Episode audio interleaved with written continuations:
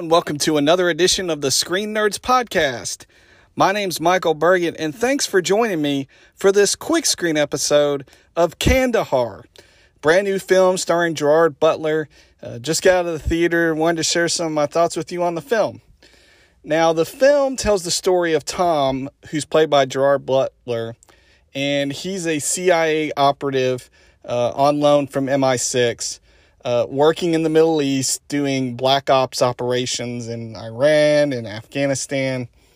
And on his way back from one more mission uh, that he gets called upon, he gets, well, the CIA gets exposed by a leaker that leaks uh, secret Pentagon information to a reporter, and his cover is blown. Uh, and he had just gotten a mission done uh, helping to take out a nuclear weapons facility in um, or nuclear station in Iran.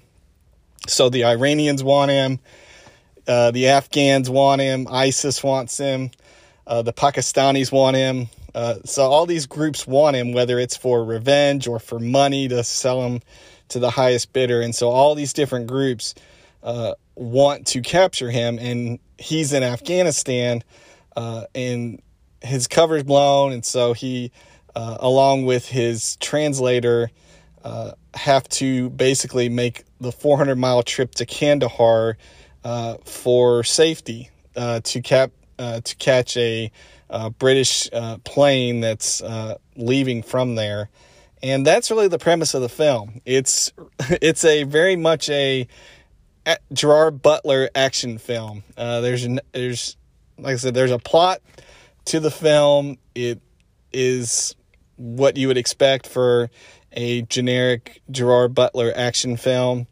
Um, I went into this film with very little expectations. Uh, I just went into it because I like Gerard Butler as an actor. Uh, I like action films. Uh, so I thought I would take a flyer on this film. And I took one earlier this year with Plane and was pleasantly surprised and loved that film. This one, uh, not as high on. I thought it was okay. I I thought that the actual drive or uh, journey sequence to Kandahar is probably the best part of the film. Uh, when it's Tom and Muhammad or Mo, who's the translator, when it's them trying to get to Kandahar, I thought that that was probably the best part of the film. Uh, the first third of it is very confusing uh, because they're trying they're having to try to set up the narrative plot, and it, it kind of gets confusing at times uh, as to I mean when you're having so many different groups that want to capture Tom, whether again it's the the Iranians, the uh, the Taliban, the the Pakistanis, the ISIS, all these different groups are wanting to capture him. And so on the one hand, you've got to establish all these different groups and, and why they want to capture him. Uh, but at the same time, you kind of have to figure out how to get him there. And there's only, it's, you know, they, they state that it's 30 hours to get from where they are on the border of Afghanistan and Iran to get to Kandahar. And they sometimes do a good job of conveying the time, uh, but sometimes they don't.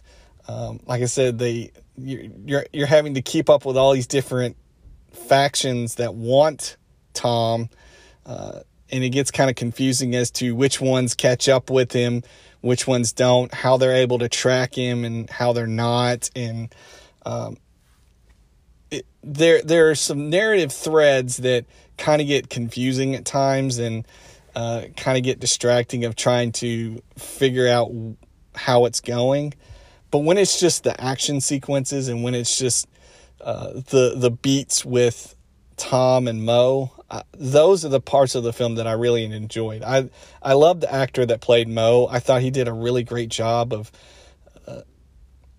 really conveying his character and why he's there because he's there really to find his uh, it's his sister or his wife's sister. Uh, it's one of their relatives who's gone missing, and he goes back to Afghanistan because he and his family went to America, but because he wants to track her down. I like that that storyline thread, um, but it it some of the other threads, like especially the uh, the the reporter, that that thread.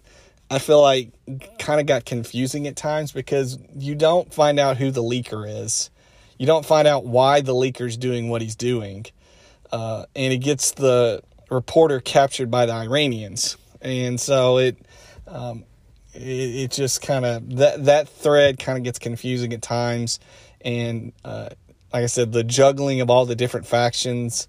Uh, and and the fact that the film basically like cuts them off uh, or, or, takes them out one at a time, so that uh, it's only about midway of the film where all of them are chasing him um, because it's uh, in whether it's between Tom and Mo fighting them or other factions fighting each other. Uh, they kind of take each other out, which again, it makes it an interesting film in that aspect. Uh, but in other aspects, it's like you're having so many different uh, opposition and, and antagonists to keep track of. It kind of can get confusing. And so the narrative is very muddled. I, I think that that's really, I think the script kind of doesn't do this film any favors. I thought the performances were very good for what the script had. Uh, Gerard Butler is very much Gerard Butler. Uh, I already mentioned uh, the actor that played Mo. I really enjoyed his performance. Um, out of the antagonists, in the the film. I liked the guy who was the uh, kind of the agent for the Pakistani group. Uh, he he would it, it, was very much a dichotomy because he really much liked Western stuff, uh, but at the same time was very much uh, pro uh, the Islamic group uh, of um, Pakistan. And so it, there, there's that dichotomy there that was taking place that I thought was interesting of his character.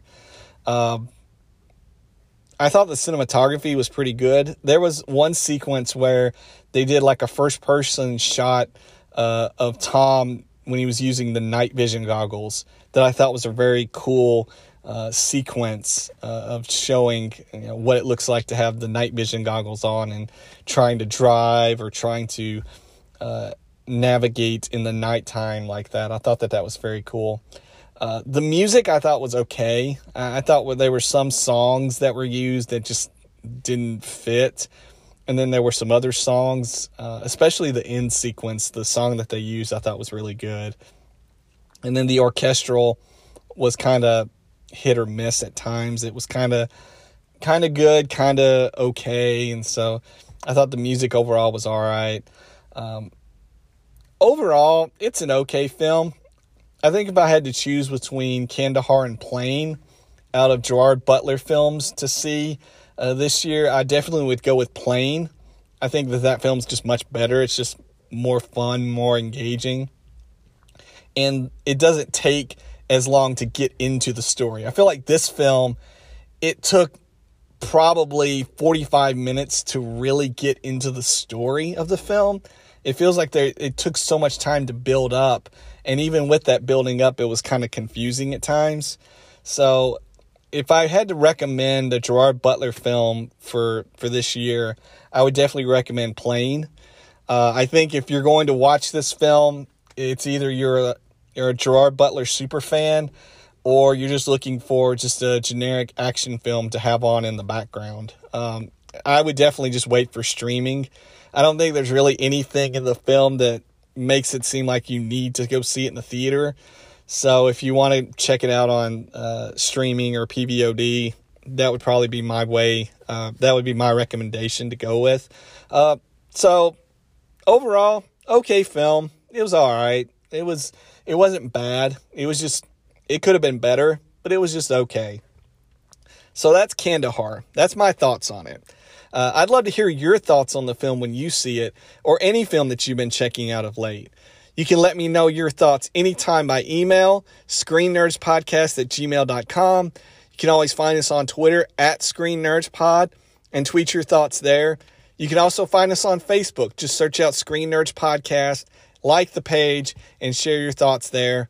And if you get an opportunity, please rate and review and subscribe to the podcast, whether it's on Apple Podcast, Spotify, Stitcher, Google Play, Good Pods, Castbox, Amazon Music, wherever it is that you get your podcast.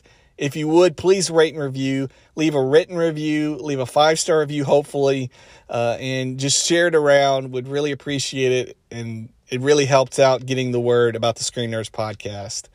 So, again, thanks for joining me for this quick screen episode. My name is Michael Burgett, and we will catch you on the next episode.